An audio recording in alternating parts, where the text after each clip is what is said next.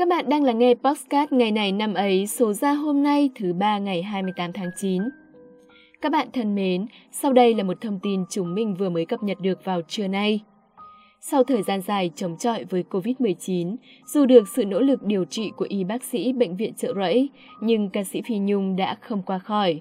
Cô chút hơi thở cuối cùng vào lúc 11 giờ 57 hôm nay.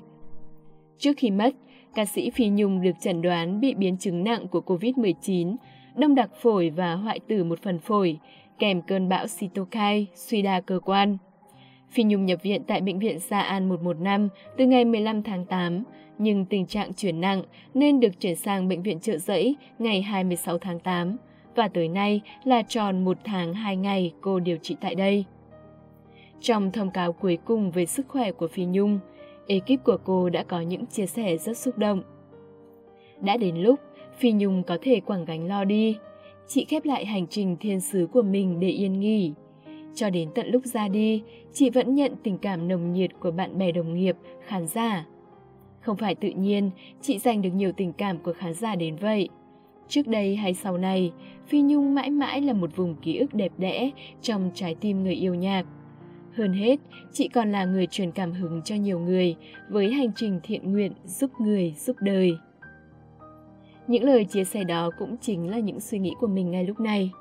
Phi Nhung ra đi, nhưng giọng hát của cô thì vẫn sẽ còn ở lại mãi với những người yêu nhạc. Cô đã có một hành trình đầy ý nghĩa và để lại thật nhiều món quà đẹp đẽ cho cuộc sống này.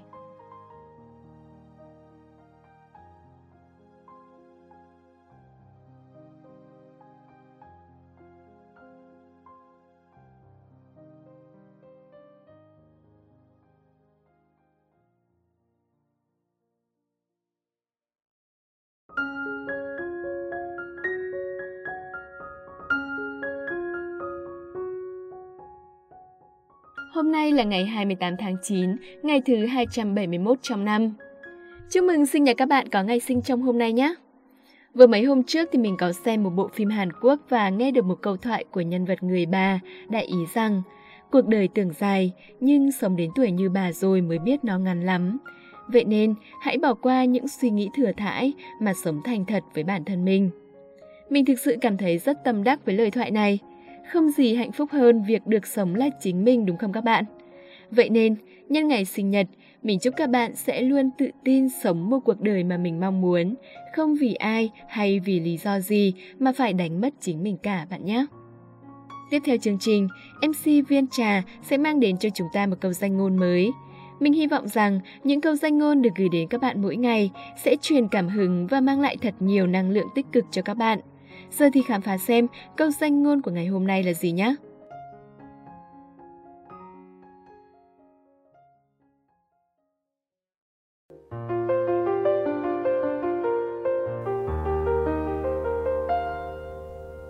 Xin chào các thính giả thân yêu, mình là Viên Trà. Trong số các thính giả của chương trình, có ai là fan hâm mộ của ca sĩ Sơn Tùng MTP không ạ? À? Chắc hẳn là rất nhiều đúng không nào? Bởi vì đây là một chàng trai cực kỳ cá tính và tài năng. Nhưng dù là fan hay không, chỉ cần có theo dõi hoạt động của chàng trai này, có lẽ các bạn sẽ biết một câu nói nổi tiếng của anh. Muốn ngồi ở vị trí không ai có được thì phải trải qua được cảm giác không ai chịu được. Sở dĩ Trà muốn chia sẻ câu nói này bởi ý nghĩa của nó cũng được thể hiện qua một câu chuyện mà Trà mới được đọc gần đây. Ngày hôm nay Trà sẽ kể lại cho các bạn cùng nghe.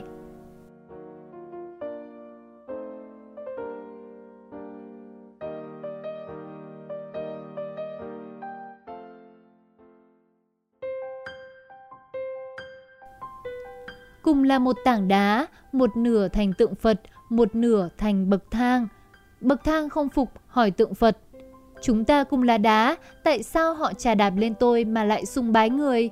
Tượng Phật trả lời, vì ngươi chỉ chịu vài nhát dao và trở thành hình hài đó, còn ta đã trải qua trăm ngàn nhát dao đục đẽo, đau đớn muôn vàn. Khi nhìn người khác huy hoàng, đừng đố kỵ vì họ trả giá nhiều hơn bạn gấp nhiều lần.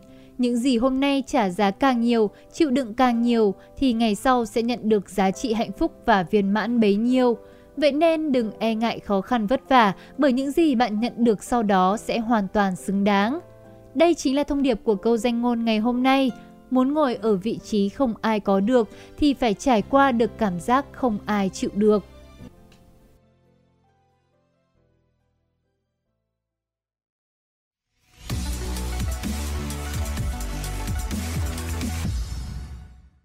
Vậy là chúng ta đã cùng nhau đi đến phần cuối của chương trình rồi.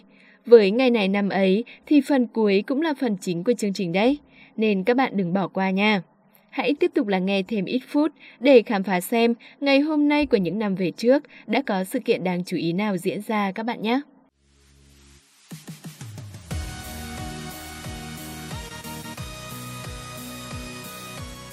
Các bạn đang nghe chuyên mục ngày này năm ấy. Hôm nay ngày 28 tháng 9, ngày thứ 271 trong năm, Hiển Vi và Vân Khuê hân hạnh được là người đồng hành cùng các bạn.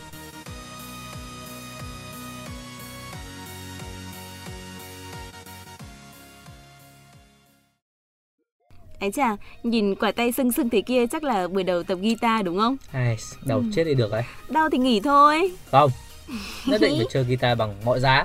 Gớm, chả mấy khi mà thấy Vi nhà ta quyết tâm như thế này chắc là có lý do quan trọng đúng không? Bà cứ nghĩ mà xem, cầm cái đàn guitar này, ngân nga vài câu hát ôi trời các em chả bám một đống luôn đấy ôi dồi ôi khổ thân cây đàn lại bắt đầu sỏ xiên rồi đấy bắt đầu chương trình chứ nhỉ Tất nhiên rồi, chứ mà nghe ông nói thêm chút nữa thì chắc là tôi bỏ về nhà quá. Ừ. Xin mời các bạn cùng đến với sự kiện duy nhất tại Việt Nam ngày hôm nay.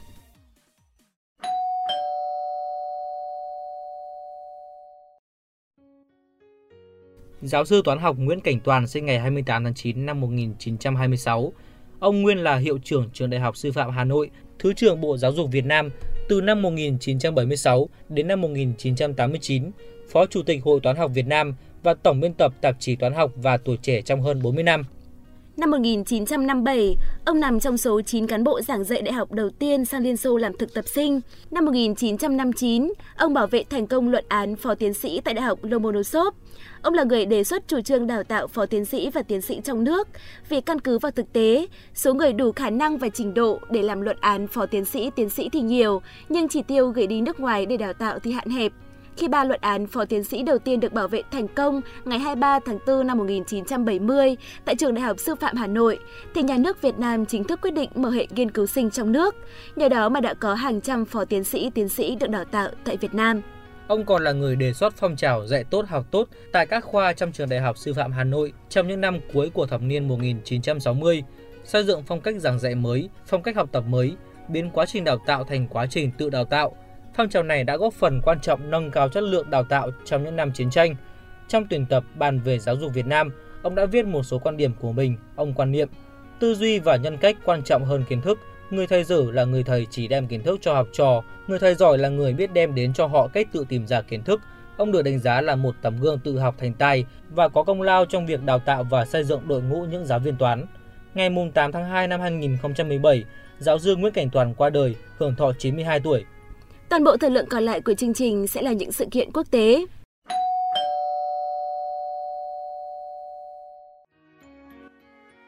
Ngày 28 tháng 9 năm 1928, Alexander Fleming nhận thấy một loại mốc diệt vi khuẩn phát triển trong phòng thí nghiệm của ông, thứ mà về sau được gọi là penicillin.